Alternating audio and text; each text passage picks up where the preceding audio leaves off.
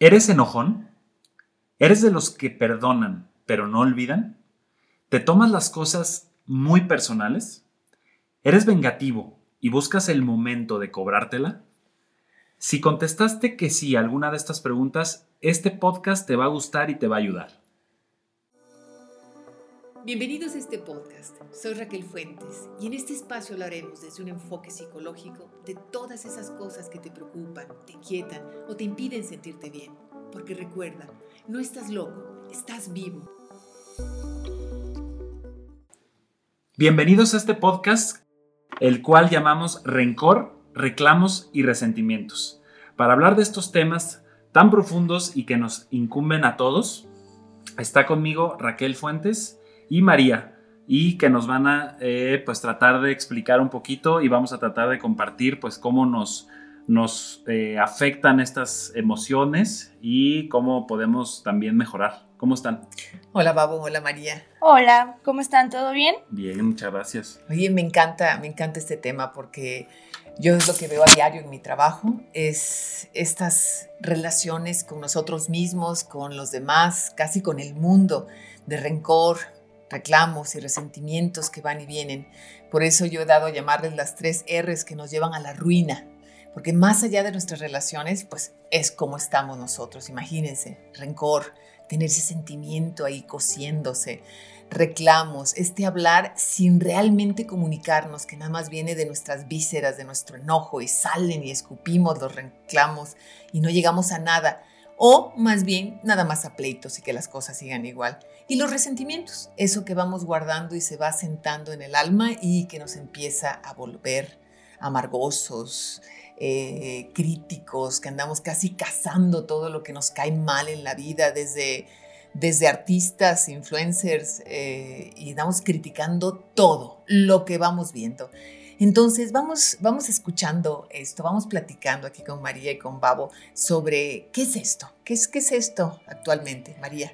Uy, a mí este tema, desde que lo planeamos, se me, vinieron mil historias, mil ideas de qué podíamos hablar. Y yo siento que, en, no sé si es generacional, pero vamos guardando mucho rencor. Vamos de temas pequeños que se vuelven grandes y que no sabemos cómo superarlos. Digo, a mí me pasa que, van veo cosas o me pasan cosas y no puedo soltarlo. Me cuesta muchísimo trabajo soltar este rencor, este resentimiento y después que todo esto se vuelve en un reclamo. Y me encantaría saber, Raquel, ¿por qué sentimos rencor? ¿Por qué sentimos esto? ¿A qué se debe? Fíjate que son tan comunes porque tienen realmente varios orígenes.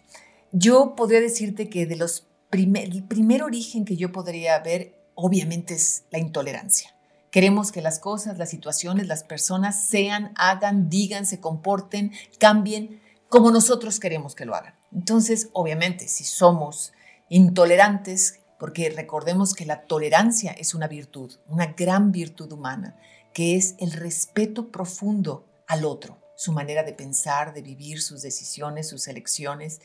Entonces, cuando no tenemos esta virtud humana, pues todo mundo está mal. Ahora si tú estás mal, yo estoy bien, ¿no? El problema es que todo mundo cree eso, entonces nos volvemos un, lugar de guerra interna dentro de nosotros o externa porque empiezan los reclamos, ¿no?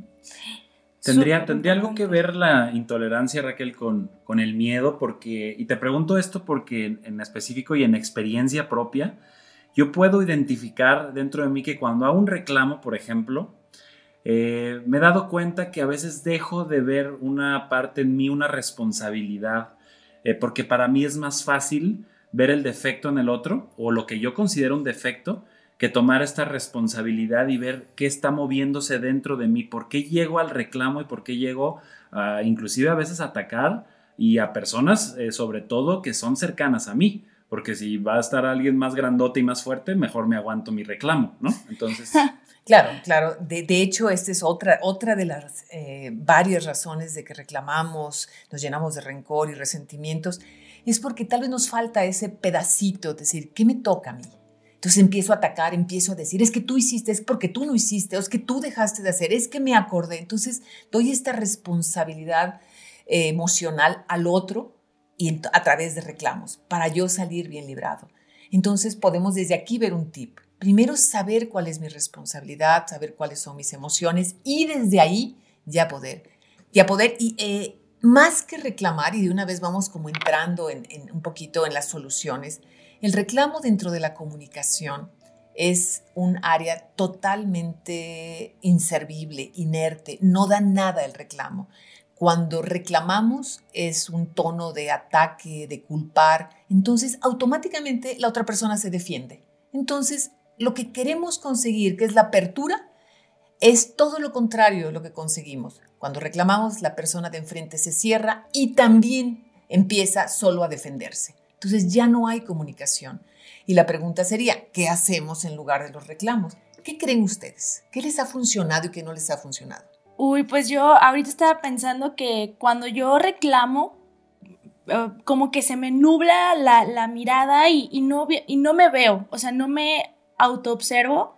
Entonces como que para cambiarlo o para mejorarlo, se me ocurre que, nos veamos, que nos escuchemos lo que estamos diciendo, porque a mí me pasa que, o sea, uno reclama por reclamar o porque está enojado y, y puedes reclamar todo el día por dos horas, pero realmente no existe el diálogo, simplemente son ataques, justo como lo mencionabas. Exactamente.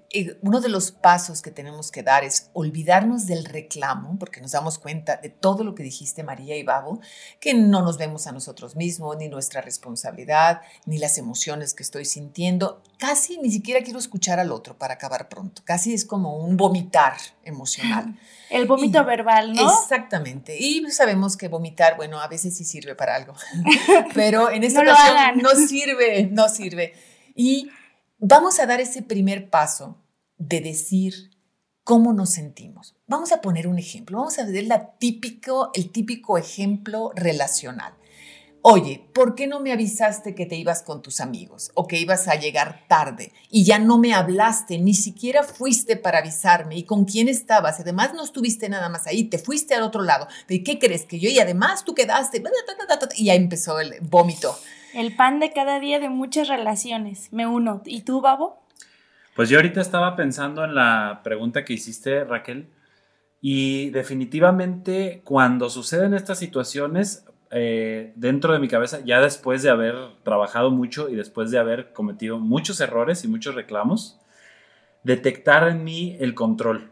¿Qué situación estoy queriendo controlar que está fuera de mi alcance, pero que sigo terco y necio en querer que la demás gente actúe como yo estoy esperando? Entonces, si me alcanzo a dar cuenta de eso, ya la hice y el 99% de veces no me doy cuenta. Entonces, bueno, eh, intentarlo, ¿no? Creo que practicarlo, pero darme cuenta que hay muchísimas cosas que están fuera de mi control, eh, que no dependen de mí y que debo de trabajar en mí. Y eso me lleva a mis miedos, a, mi infancia, a darme cuenta qué es lo que me está dando miedo perder o, no tener o que me quiten. Eh, exactamente así es. Cuando somos personas controladoras, pues vamos a través del reclamo casi ir desgastando al otro hasta que nos haga caso, ¿no? Tanto lo friego, tanto le digo, tanto le grito, pongo hasta cara de loca, ¿no? Para estar dice, dice, y algún día va a cambiar. Lo que no nos hemos dado cuenta es que las personas así no cambian. Los cambios son por conciencia, cuando esa persona quiere cambiar. Así es que si realmente a ti que estás escuchando no te gusta algo de esa persona que tienes enfrente, te puedes deshacer en reclamos. Por ahí no va el cambio. Es o tú te vuelves más tolerante y aceptas esas características porque esa persona es así, o mejor retírate de esa relación. Y en medio tenemos algo que es muy terapéutico, si podemos decirlo. Decimos que en lugar de reclamos hay que sustituirlo por tres pasos. Uno, con lo que haces le decimos la acción muy tranquilos, muy serenos y muy objetivos. ¿Sabes qué? Cuando tú me dices que me vas a llamar y después no me llamas, porque la persona tiene que saber de qué estamos hablando. Vamos al segundo paso, decirles cómo nos sentimos. Cuando tú haces esto, yo, me, yo siento que no tienes interés en nuestra relación o que me estás ocultando algo o que no te importo. Se vale decir lo que sentimos, pero también con tranquilidad. Y el tercer paso es decir, ¿qué pedimos? ¿Qué queremos? ¿Qué solicitamos a la otra persona en nombre de llevar en armonía nuestra relación? Entonces, yo lo que te pido es solamente que si quedas en hablarme, lo hagas, aunque si no, aunque sea un mensaje, amor, aquí estoy, o amiga, aquí estoy, no voy a poder llegar como quedé, pero avísame, es todo lo que te pido para yo no quedarme en el aire, porque para mí esto es importante, la formalidad cuando dices algo. Y si ven en este tono, la persona no tiene ni siquiera de dónde defenderse, porque nadie la está atacando. Nadie le está diciendo está súper mal, solamente le estamos diciendo que esto que está haciendo nos hace o nosotros nos sentimos así con esto que está haciendo y lo que le pedimos, otra vez en nombre de una buena relación, es que haga esto, por favor. Esta es nuestra única posibilidad de cambio, si es que esta persona tiene esa conciencia y esas ganas de cambiar. Entonces, quitamos el reclamo y el tip es poner estos tres pasos. Es que la comunicación es clave en, cualquier relación, no nada más en pareja, con nuestros padres, con nuestros hermanos o con cualquier persona con la que tengamos un conflicto. Esa es la clave. Oye Raquel, de las tres R's, a mí la que más me cuesta trabajo dejar y creo que es la que más te provoca dolor interno es el resentimiento. Eso es algo que a mí personalmente me cuesta trabajo dejar y, y no sé me, me, me, cuesta mucho trabajo dejarlo y no sé cómo, no sé si es un proceso, cómo hacerlo más rápido, porque siento que poco a poco esto te deteriora. ¿Cómo trabajarlo? ¿no? ¿Cómo trabajarlo? Ajá. Bueno, el resentimiento son de las cosas, hasta las, las han asociado con enfermedades eh, crónico-degenerativas, así de fuertes, porque es como si estuviéramos aventando un ácido a nuestro sistema mental, emocional y físico, claro porque todo se refleja en nuestros tres cuerpos. ¿Por qué? Porque el resentimiento, su palabra lo dice, estamos volviendo, resintiendo otra vez eso que nos dijeron, que nos hicieron, que vivimos, que nos lastimó. Es cierto, no podemos negar que algo nos lastimó o nos lastimamos con algo que una persona hizo o dijo. Entonces, eso es real, pero lo tenemos que resolver para poderlo dejar allá, y cerrar ese dolor que está ahí para que no se vuelva ese sufrimiento emocional que se llama resentimiento, volver a sentir. Yo conozco personas que después de 20 años, 30 años todavía, es que recuerdo cuando me hizo esto y me dijo esto y a mí eso no se me olvida. Y la ves su cara y su cuerpo y está otra vez tenso y lo está sintiendo, se está enfermando. Y lo que podemos hacer ante un resentimiento es primero identificarlo. Después, saber que no nos sirve para nada, que es importante soltarlo y empezar a lo que yo le llamo metabolizarlo. Bueno, esa persona lo que hizo, eso es de ella, le pertenece a ella, no a ti. Aunque te haya ofendido, salen las ofensas de esa persona, no tienen nada que ver contigo. Ah, o puedes admitir que era una persona inconsciente o una persona eh, que fácilmente hería o que no respetaba. Lo tenemos que empezar a metabolizar. ¿Qué es? Destruirlo en pequeñitas partes y quedarnos con lo bueno si es que hay, o sencillamente con una, metabolización, lo que no sirve, lo saco del cuerpo. Así se deshacen los resentimientos y soltamos a esa persona. Es un trabajo, yo creo, que para practicar de inmediato, porque como dices, Raquel, y, estoy de acuerdo, a veces nos queremos tomar el veneno para que le haga daño a otra persona y nos estamos eh, autoconsumiendo. Y bueno, me gustaría también aprovechar, eh, ahorita que estás tocando el tema, obviamente están los reclamos, pero hay gente, yo no soy, yo, yo, reclamo mucho, o sea, yo sí soy de los que avientan el reclamo, pero hay gente que se lo queda dentro, que se lo queda dentro, que no dice, que no lo expresa y que también le está causando. También antes de empezar la grabación comentábamos algo de esto relacionado con si las mujeres reclaman más, los hombres reclaman más, o sea, ese tema me gustaría, ahorita María comentaba algo, si, si podemos comentarlo también. Claro, primero lo que dijiste, esto de las personas que no reclaman, pero que sí sienten adentro el reclamo, sí sienten este rencor, esta molestia, este enojo, esta frustración, pero no lo dicen. Tal vez no lo dicen por miedo a perder a la persona, tal vez no lo dicen porque no saben comunicar, porque no se animan a comunicar, tienen pocas habilidades de comunicación o poca autoestima, aunque suene feo decirlo, sí, a veces tenemos poca autoestima para decir, oye, ¿qué me toca? Yo soy la mitad, siempre somos el 50% de una relación, nunca tenemos menos acciones en una relación con quien sea. La persona de enfrente tiene el 50% de acciones y yo también. Entonces, eh, tenemos que saber lo que nuestra posición en la relación y que valemos lo mismo y que eh, si tenemos miedo a perder al otro, ese miedo tendría que ser compartido en todo caso, ¿no?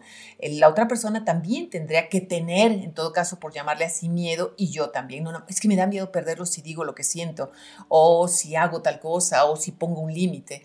Entonces, lo que, lo que yo recomiendo mucho aquí es esta persona que no comunica, le llamamos implosiona. Entonces, en lugar de explotar, implosiona. Entonces, exactamente es como si nos tragáramos la bomba. No sé qué es peor, que haga daño afuera y a nuestra relación o que nos haga daño adentro porque explota adentro. Obviamente las dos son súper destructivas y más bien hay que empezar a hablar. Recuerden, valen igual que esa persona que, tengan, que tienen enfrente. Entonces empiecen a hablar y otra vez son los tres pasos. ¿Qué siento? y explicar qué siento con lo que esa persona hace y qué es lo que le pido. Entonces dejemos de implosionar, de tragarnos o quedarnos, de crear esas bombas y dejarlas adentro. Tampoco es lanzarlas afuera, es encontrar, traducirlas en estos tres maravillosos pasos. Y lo segundo que dijiste es, ¿las mujeres más, menos rencor, María? Uy, a ver, no, no lo sé. Yo creo que sí, probablemente somos más rencorosas o, reclamamos más, como que siempre tratamos de ser las protagonistas, o eso me pasaba a mí mucho, de que yo tengo que ser la protagonista en la pelea, pero algo que, yo he aprendido con el tiempo y, con mi novio es que él, siempre me dice como, es que dímelo, y yo era de no, y callada y hacía cara así, no, no te voy a decir nada, o no me hables, simplemente no me hables, ya no quiero saber nada. Y, a mí me ha costado mucho trabajo aprender a decir lo que siento o también este tema como de, de llorar para sacarlo, lo que sientes en ese momento, donde de repente digo, ¿por qué lloro? Y luego yo me quedo pensando y digo, ay, es que tengo esto y no lo puedo superar. Entonces, yo creo que, yo creo que sí somos muy, las mujeres reclamamos mucho, pero porque no, no, no sabemos cómo comunicarnos con esa persona, no tanto nuestra pareja, o sea, con cualquier persona, no, no sabemos cómo, cómo sacarlo de nosotras y cómo decirlo. Fíjate que esto de no hablar y no decir tiene una parte y hay que revisarla en todos nosotros, que claro, el hablar nos exhibe, nos exhibimos nuestras vulnerabilidades, nuestros miedos, nuestras inseguridades, es lo que nos hace humanos. Entonces, el decir, oye, es que cuando tú no me hablas con cariño o cuando tú no tienes esta expresión de detalle o cuando tú no me respetas, yo me siento mal. Me siento que no soy importante para ti. Claro, estoy abriendo mi corazón, estoy abriendo lo que siento. Y hay que ser muy valiente para abrir el corazón. Hay que estar muy bien plantado para abrir el corazón. Entonces, claro que va a ser difícil, pero por eso estos tres pasos contempla lo primero con lo que tú haces, yo siento esto. Y sobre hombres y mujeres, efectivamente, la mayoría de las mujeres estamos más ordenados, alineadas con las emociones y el hablar para metabolizar una situación así tiene también mucho que ver con organizar lo que estamos pidiendo. O sea, organizarlo yo. A ver, ¿qué le pido? Porque estoy reclamándole. Pero sé que le pido. No, pues ya no sé, tú deberías de saber, ¿no? No, no, no. ¿Qué estoy pidiendo? Porque tal vez la persona que tenemos enfrente no tiene ni idea de qué le estás hablando cuando le reclamas, o no tiene ni idea de qué le estás pidiendo o qué hacer. Y tal vez también es malo para comunicar y luego decirte, a ver, entiendo que estás molesto o molesta, pero ¿qué quieres que haga? ¿Qué me estás diciendo? ¿Qué es lo que te molesta? ¿Y qué quieres que yo haga? ¿O qué te gustaría que yo hiciera si es que está afable la situación para poder acordar un punto? ¿no? Estoy totalmente de acuerdo y bueno, qué, bien que quedó este tema un poquito más aclarado. Me gustaría hacer una acotación porque creo que ya este, este tema da para hablar muchísimo tiempo. Eh, y bueno, antes de pasar a, los tips y nuestras soluciones y nuestras tareas para trabajar con estos resentimientos, como ahorita lo, decía María, que es súper importante empezarlo a practicar, eh, a mí me gustaría también eh, como compartir esa parte que no nomás son las relaciones personales las que nos llevan a estos resentimientos, también existe estos miedos que nos llevan a resentirnos por aspectos materiales, por ejemplo, el dinero, estos miedos económicos o este instinto social que tenemos de quedar bien, por ejemplo, que alguien eh, nos diga algún comentario y nos ofende en público, entonces nos llena de, temor y a lo mejor nos, nos, nos lleva a, a, querer vengarnos o a querer, sí, que nos tienen estresados, o sea, todos estos temas que también van más allá nada más de una relación uno a uno y que son parte de la vida, ¿no? Sobre todo esto, ¿no? El dinero, la sociedad, el qué dirán, que también nos puede llevar a resentirnos y a tener estos pensamientos a veces vengativos o de rencores y que nos van consumiendo, ¿no? Sí, de hecho hay un término que le llama resentido social, ¿no? Fuertísimo. O sí, odias a los que a, los que se ven mejor que tú. O los que parecen que triunfan. O los que están triunfando, o los que tienen cuerpazo, o todo eso. Claro. Eh, y, qué bueno, Babo, que sacaste este, esta, esta parte de los resentimientos, vamos a llamarle, no sé si sociales, pero podríamos decirlo, porque es, es afuera de nosotros, no en una relación directa, aunque la relación con el mundo, la relación con el dinero, la relación con los demás, siguen siendo nuestras relaciones, ¿no? Le llamamos relaciones con el mundo, con lo que está allá afuera. Yo, yo creo que tendrían que ser los mismos pasos, nada más tal vez más profundamente personales. ¿Por qué me molesta una mujer bonita? ¿Por qué me siento amenazada si se presenta? Porque odio las fitness, no, no es cierto. las que tienen cuadritos en la barriga. Entonces, ¿por qué las odio? ¿Por qué odio a las Kardashian? ¿Por qué odio? Fan número uno de las Kardashian. Eh, eh, esto es una introspección profunda. Casi siempre, entre comillas, odiamos, criticamos eh, a esas personas o que tienen dinero. Y entonces me caen gordos. Sí, son unos materialistas vanos y superficiales. O de seguro no son felices, porque el dinero no hace la felicidad pero bueno, en realidad tienen la misma posibilidad de ser felices que cualquier otra persona. Yo los veo con su Bentley, muy felices a las Kardashian, y ahí sí, yo creo que aquí entra la envidia también, digo, no, no empieza con R, pero entra. Totalmente. De hecho, creo que esta resolución, cuando tenemos estos resentimientos con el mundo, eh, tienen que ver con, primero, creer que nosotros somos incapaces de lograr algunas cosas nos falta reconocernos en que cada persona tenemos un camino frente a nosotros de posibilidades. Tal vez sí, no vamos a ser ese modelo de pasarela, tal vez no. Y tal vez desde tu alma eligió un contexto familiar y uno, con eso unos genes que te van a encaminar a otro, a otro lado en tu vida. Lo importante por eso es amarnos, reconocernos cuál es nuestra, nuestro camino. Y ahí vamos a encontrar de seguro la felicidad siguiendo nuestro camino. El, el, fracaso en este camino de la felicidad, el único sería seguir ese camino que no es el nuestro añorar esa vida que no es la nuestra. Pero si seguimos en nuestro camino, vamos a llegar a amar nuestro cuerpo y nuestra cara y vamos a amar nuestra economía y la vamos a bendecir y la vamos a seguir generando porque estamos amando y alguien que ama lo que hace llega lejos y llega además de lejos, llega feliz y vamos a amar a las Kardashian, pues porque qué buenas para hacer millones son, ¿no? Entonces, vamos a empezar a amarnos para poder amar todo lo que está afuera. Vamos a empezar a amarnos para poder identificar cuál es nuestro camino donde vamos a lograr esa felicidad. Porque realmente todo esto, el rencor, los reclamos y el resentimiento, son obstáculos inmensos para esta relación conmigo misma, con el mundo, con los demás. Y si podemos decir tres tareas, yo les quiero dejar tres tareas. La primera, Vamos a soltar el control, vamos a dejar a las personas que sean como sean y vamos a respirar y vamos a decir, él está bien o esa persona está bien y yo estoy bien. El famoso tú estás bien, yo estoy bien. El que tú estás bien y yo estoy bien no quiere decir que yo acepte lo que está haciendo o diciendo, diciendo a la otra persona, sino que en su mundo, en su existencia, en su cosmovisión, está bien. Entonces ya, ya en nosotros viene si nos queremos relacionar con esa persona.